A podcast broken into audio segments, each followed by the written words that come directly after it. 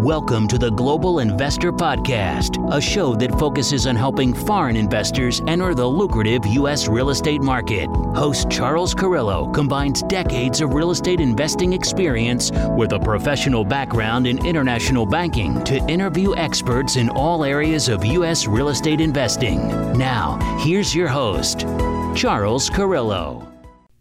Do you have money sitting in the stock market and you're worried about it? Or worse, you have money sitting at the bank, not keeping up with inflation? My name is Charles Carrillo, founder and managing partner of Harborside Partners. And since 2006, I've been investing my money and my family's money into income producing properties. These are real assets, real properties with real addresses that produce real cash flow. At Harborside Partners, we provide passive investors who love real estate with a turnkey investing solution. If you want to put your money to work in real estate but can't find deals, don't have the time to get funding, and the last thing that Productive People want to do is manage real estate. We find the deals, we fund the deals, and we manage the tenants, the termites, and the properties. Partner with us at investwithharborside.com. That's investwithharborside.com. Go to investwithharborside.com. If you love real estate, you like the idea of passive income, and believe that income producing properties will appreciate over time, go to investwithharborside.com. That's investwithharborside.com. Welcome to another episode of the Global Investors Podcast. I'm your host, Charles Carrillo. Today we have Andrew Schutzke. Andrew has over 15 years of real estate investing experience, beginning with a house hack of his first home in 2007. He is currently an active and passive investor in over 1,300 units, and his firm, Redline Equity, has over $70 million in assets under management. So thank you so much for being on the show, Andrew. It's a pleasure to be here. Thanks so much for having me on the show. So tell us a little bit about yourself, uh, both uh, personally and professionally, prior to getting involved in real estate investing and taking down that first uh, house hack in 07. Yeah, so I'll take you back a couple of decades, and you know, going through college like any other normal adolescent, semi-professional, or working professional, not knowing really what we wanted to do. I I, per- I had always had a number of passions, one of which was technology. So I went the typical, hey, this do four to five years in college, do your internships start a working career. Uh, went well, trajectory went well, continues to go actually in that direction. But there's a couple things that became glaringly evident to me during those first, let's say, decade of my career and going into you know now two decades of my career on the W two side. One is that hey, I enjoy what I do, but I don't know that I have complete control over my destiny. Right? In fact, I know that I don't. Um, I hated paying, and I continue to hate paying so much percent of my income in taxes.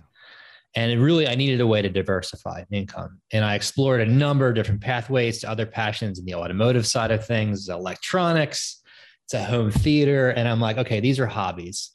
And in the back of my mind, I knew I've always been interested in real estate. You know, I started with my first house hack, like you mentioned, just about 15 years ago. And that at that time it was kind of a hobby. And I thought I'd continue to grow and expand, you know, one single family home at a time. And quickly realized even with a decent income, you can only save, you know, a certain percent of your income per year, quickly run out of money. About five years later, after that house hack, I pivoted towards the short-term rental space, continue to own and operate some of those units. But again, same constraint. I love that that that body of uh, that area of expertise, the short-term side. But again, quickly run out of money. Mm.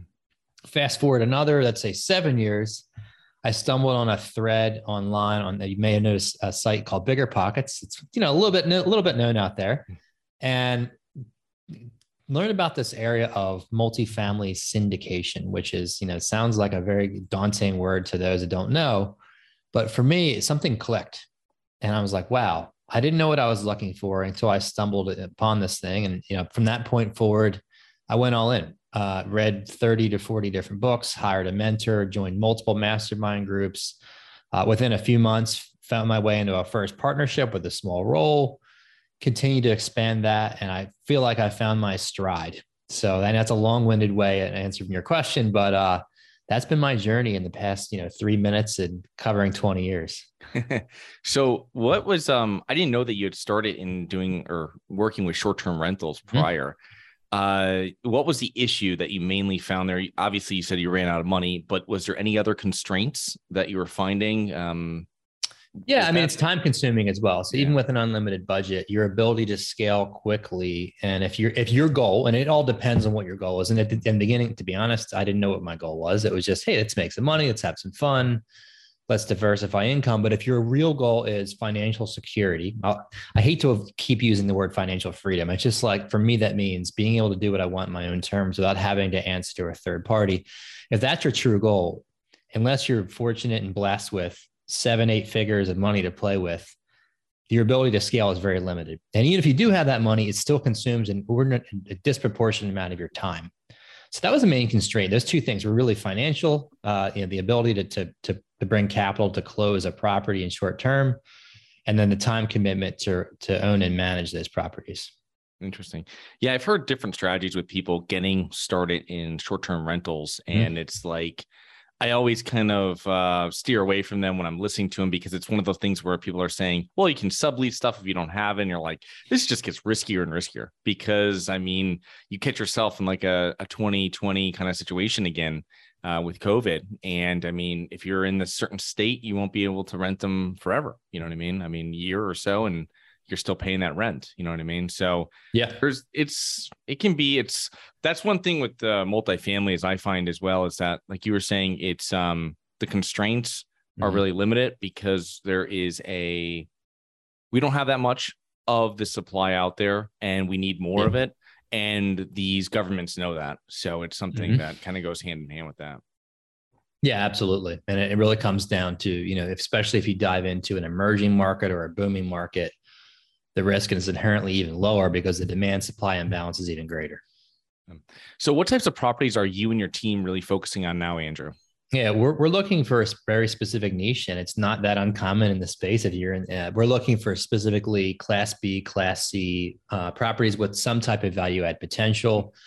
And when I say value add, I, I think more and more of us are getting creative in that space, right? And it, it, traditionally, you might go find a 1970s, 1980s vintage property that hasn't been renovated either in an interior or exterior and uh, go and renovate them, you know, raise the rents to market rates and then refinance or sell the property. In today's world, those properties, they're, they're still out there, but there are less and less of them. So I think, you know, myself, my partners, my teams are getting more creative in things like on the operational side, what we, what can we do around the property management? What can we do around sources of other income? Whether it's examples like valet trash or it's uh, you know other things like adding a washer and dryer to a unit or cable and internet packages. These days you got to be creative. There are deals out there. They're just not as glaringly obvious as they were when there's abundant number of you know class b you know like i said classic interiors 95% there's there's still out there but they're a needle in a haystack in these in these big markets. Yeah, for sure. With your Class C properties that you have now, are you seeing any um, changes in rent collections or anything like that? Actually, no. I mean, we picked up a couple last year, and the situation has improved quite a bit since we've closed on those. And the the properties that had collection challenges still have some uh, to a lesser degree, but it, not to the point where it's it's impacting our business plan. To be honest, I mean, I think we were fortunate. Uh, you know, inflation's both a curse word and a blessing these days, right? Yeah. We're fortunate to see uh, a pretty big influx in, in rent growth, even in markets that we we had underwritten probably half of what actually came to fruition.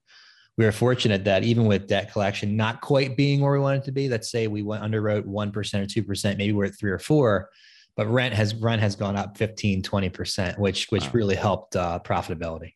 Wow, that's that's great. Yeah. The what I found is why I asked that question is because when speaking to a property manager just a few days ago in um, in Tampa, which is obviously yeah. one of the hot markets of the United States, they're saying in some of their C class they're seeing delinquencies up to fifteen percent. So it's just obviously it's per property, it's per how it's managed, how the quality of it, you know, when they took over management. There's so many different variables. So right, right. Yeah, absolutely. And it, it could be very dependent on a specific, you know, market niche. And one of the things we look for to try to avoid situations where you're too dependent on a particular employer mm. or a particular um, industry is look for employment diversity. So if you have, let's say, a school that's hit really hard, or one manufacturing segment that's really hard, or if you have a Goodyear or Michelin or something, and they they take a hit, that that risk is offset by diversity employment both size, both industry, and across just different uh, different employers in general. Hmm. Interesting. So, Andrew, tell us about uh, like building a team and how that's helped you close deals while working full time and having a family and doing it so quickly after just being introduced to it.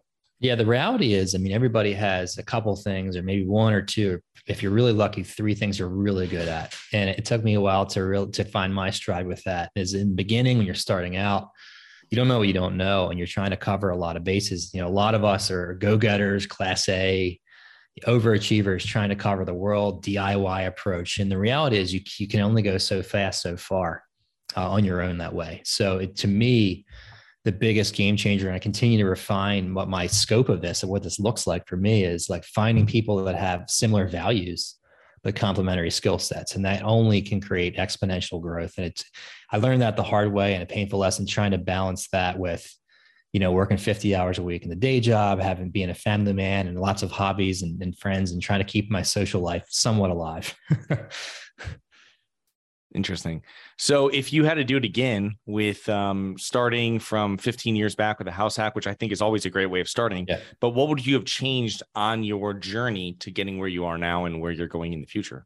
Yeah, I think the the first thing that comes to mind that you just mentioned is instead of trying to go at this myself, one property at a time, go find you know, go network my way to find the right partners with the right mindset similar goals and aspirations, but complementary skills to go faster. So building a team and then changing my focus, and I'll call it the focus locus from the single and short term to the larger, even if it is joint venture based on either larger or mid-sized apartment buildings, just to go, just for the sheer fact that you get more bang for your time. Yeah, that's great. Yeah, it's easier said than done when finding partners because it's difficult yeah. to find partners, like you said, to have complementary mindsets and qualities, but also finding um, partners that are as serious as you are. Yeah. And obviously, us both being very serious people, and you're finding partners. Yeah.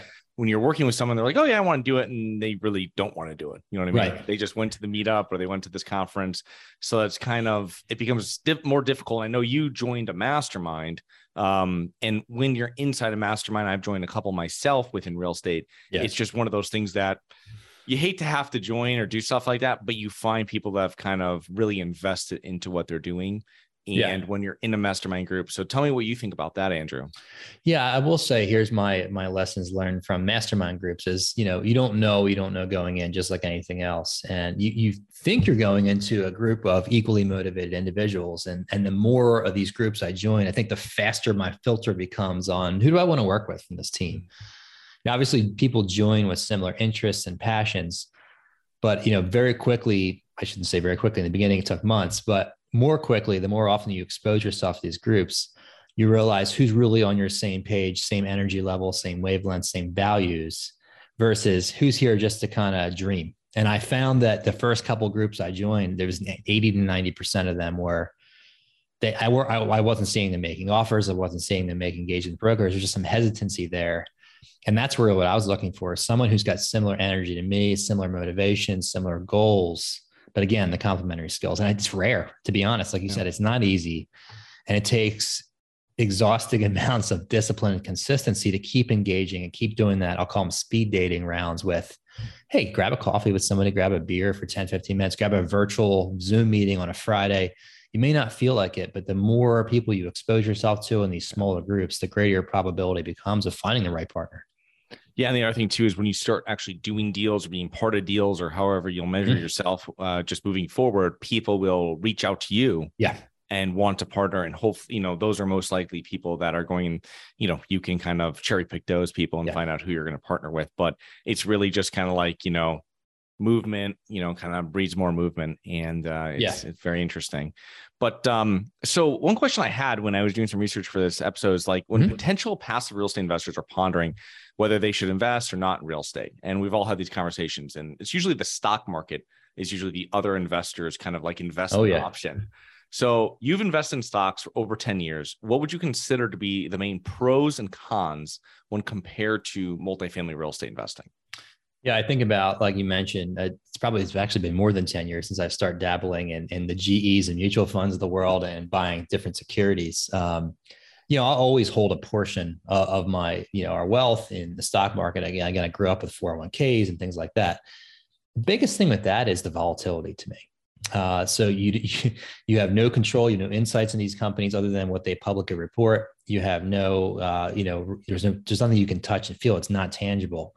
Again, with real estate, phenomenal. Uh, downsides to, to real estate, especially in multifamily syndications, are hey, you've got to trust the group you're in, and I see that as much of a pro as a con because you're hands off. It's it's absolutely you know completely important that you trust the right team, you pick the right team, you pick the right property. The holding period, right? You got the liquidity issue with with real estate, but again, you know if you're thinking longer term, two, three, four, five years, our typical hold periods. You know, as long as you're you're okay with that not as much of an issue. But again, it's something I can touch and feel. Historically, much more stable. Historically, rents don't go down, and historically, you know, you can weather recessions and things like that really well in multifamily compared to stocks. Which, if you've been through 2008, 2009, you know how that went.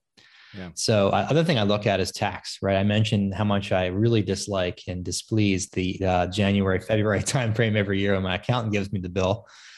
And that's another thing you get it with stocks, especially if you're a short term trader, which I did for a while. You're getting hit with a third, 40%. I just hard to stomach that, you know. But again, it'll be a balance for me, but my balance is shifting a lot more towards real estate, um, especially as I get, you know, more and more passive income on a month or quarterly basis under my belt. Yeah, real estate. It's one thing with real estate is I find is that if you invest in the real estate and people always I'll t- I'll talk to a lot of stock people and they'll talk about the liquidity. I personally don't mind the liquidity. I like the mm-hmm. idea of setting capital for three, four, five, maybe seven yeah. years if we're going through some sort of downturn, and not having to worry about it again. You know what I mean? You're setting yeah. it. I don't have to underwrite another deal again. If you know if something, if I'm active in that deal, then you're just running the deal yeah. right with with your other partners. If you're passive, then it's up to the operator to run it. But it's something that it's not like with stocks where I'm like, you know, you have to be watching screens and doing stuff and like consistently, right. you know what I mean? Right. And uh, it's like, you know, slow. Real estate is a lot slower with stuff that's happening. It's not going to be, you know. And the other thing too is it's very difficult with real estate to lose all of your investment. Possibly right. if you're in a real estate syndication and 75% loan to value or 70% loan to value. I mean, maybe worst case scenario, you lose a few percent, but it's very difficult. I mean, when you're it looking is. at it over, I mean, over the whole thing, if the property's cash flowing when you take it over, you know what I mean? I'm a big statistics guy, right? So I look at what's the probability of things. My wife, she finds this hilarious. She's like, why is everything a probability to you? I'm like, look, it's not an emotional thing to me.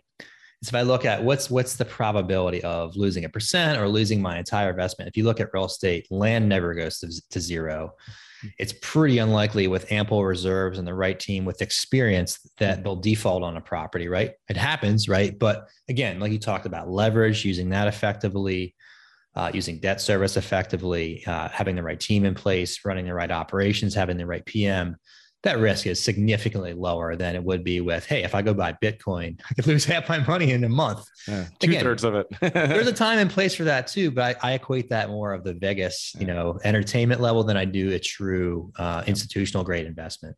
Yeah. The other thing too is even if you don't add, if even if you you go into a group and they don't add any value to the property and the rent stays the same and everything like this, or you you know rents go up by inflation, I mean, you're still paying down debt.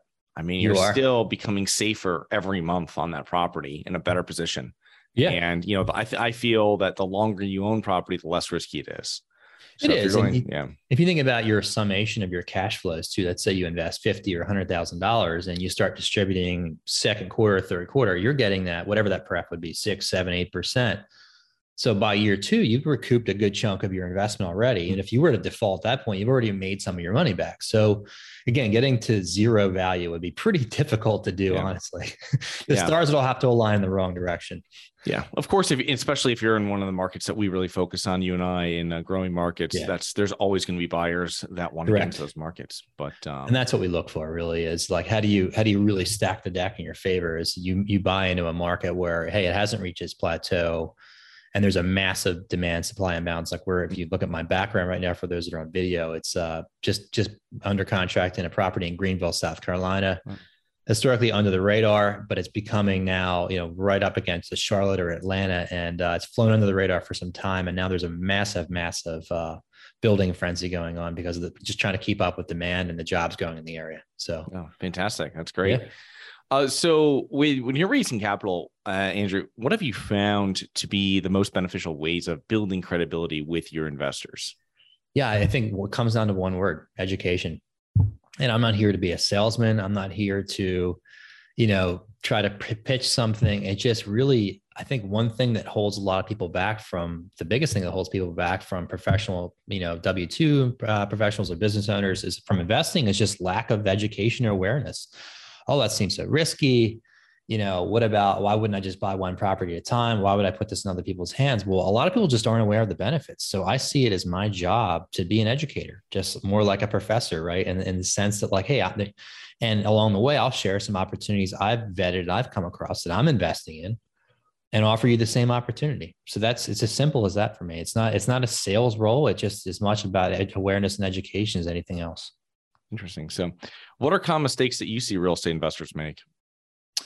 Oh man. So I, would say, you know, the the last couple years where we have significant cap rate compression has covered up a lot of yes poor operations or lazy operations. So, you know, not staying on top of asset management uh, duties. Again, we've gotten away with that as a whole, as, as a profession in the last couple of years. And you see a lot of okay, yeah, I'll let that property go for a couple of months. The PM can do their own thing. You see them, you know, renewed leases at the old rates, not stay on top of, mm. of upkeep and maintenance.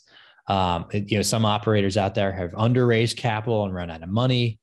Things like that. They're probably the most common I've seen the last couple of years from different operators and you know other partners who have struggled with certain uh, certain things.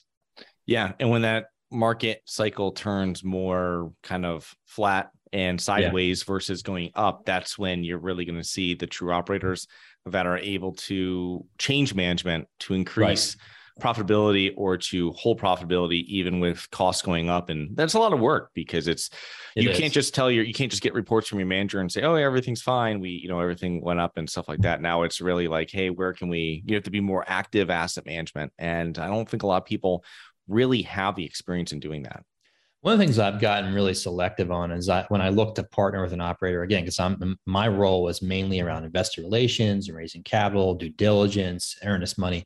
So when I look for an operator who does this full time, you know, one one of my big screens in my brain is are they often just chasing the next deal in the middle of closing yeah. one deal?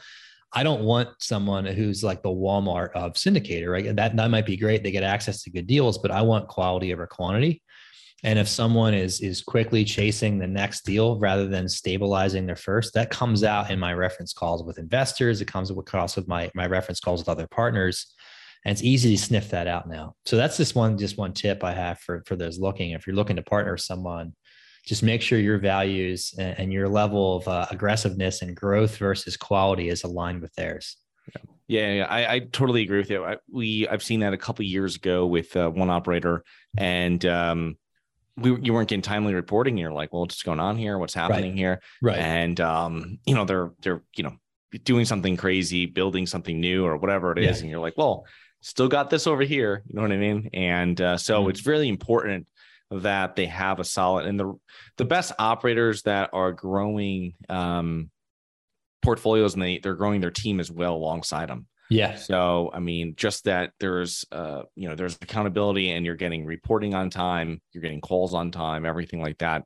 And uh, they're not, like you said, um, all the way down the road now and on more deals and forgot about the one that they closed a while back. So, you nailed it, man. And, and it's, there's nothing, there's absolutely nothing wrong with having huge aspirations and, and going big really quickly. But the one component is having the team behind you to support it, right? So if you're trying to close, mm-hmm four, five, six, eight, ten deals a year and do the asset management, the acquisitions, you know, the debt, the debt work, working with legal, working with investors and trying to do that with a one or two person team at that scale, it's going to be either going to stress or burn yourself out, or you're going to fall behind in areas like you mentioned, whether it's, you know, getting your K1s out on time or getting your monthly and quarterly reports, keeping up with distributions, keeping up with asset management. It's very hard to balance them mm. and scale at you know dozens of properties a year. So, what do you think are the main factors that have uh, contributed to your success, Andrew, over the years?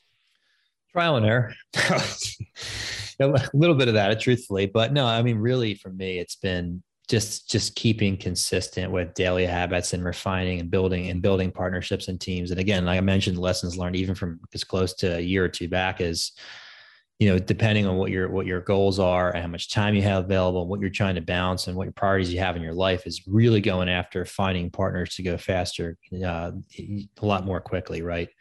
Um, and it, for me, it's just been the, my habit of consistency, and I'm just relentless with that. Of you know whether it's devoting a couple hours a week to promoting your thoughts and content and social media, you may not feel like doing that, but you know it's so important to get your your message and word out to as many people as you can to help as many people as you can. And it could just be you know like I, like I mentioned, even when you don't feel like it, get yourself out there, promoting your content, building education, building building an education and thought leadership platform uh, being consistent with communication to your investors. Again, the, the key word is consistency for me. Yeah, I can say it. The right things uh, consistently. Mm-hmm. Uh, how can our listeners learn more about you and your business, Andrew? Really simple. I, I, think everything funnels through our website. It's investwithredline.com. Our firm's name is Redline Equity. Uh, very closely tied to our automotive habit. And uh, we've got a podcast out there that's funneled through the website as well. It's called Crashing Cash Flow. Check it out. But on our website, again, everything investwithredline.com. Got a free eight port learning series that kind of gets you through our system, gets you access to our newsletter, all the cool content we're putting out on a weekly basis. So check us out. That sounds great, Andrew. Well, thank you so much for coming on today and uh, looking forward to connecting with you here in the near future. Thank you so much for the opportunity, Charles. Great talking to you. Talk to you soon. Thanks, man. Hi, guys. It's Charles from the Global Investors Podcast. I hope you enjoyed the show. If you're interested in getting involved with real estate, but you don't know where to begin, set up a free 30 minute strategy call with me at schedulecharles.com. That's schedulecharles.com. Thank you. Thank you for listening to the Global Investor Podcast. If you like the show, be sure to subscribe on iTunes or Google Play to get new weekly episodes. For more resources and to receive our newsletter, please visit globalinvestorpodcast.com. And don't forget to join us next week for another episode. Nothing in this episode should be considered specific, personal, or professional advice. Any investment opportunities mentioned on this podcast are limited to accredited investors. Any investments will only be made with proper disclosure, subscription documentation, and are subject to all applicable laws. Please consult an appropriate tax, legal, real estate, financial, or business professional for individualized advice. Opinions of guests are their own. Information is not guaranteed. All investment strategies have the potential for profit or loss. The host is operating on behalf of Syndication Superstars LLC exclusively.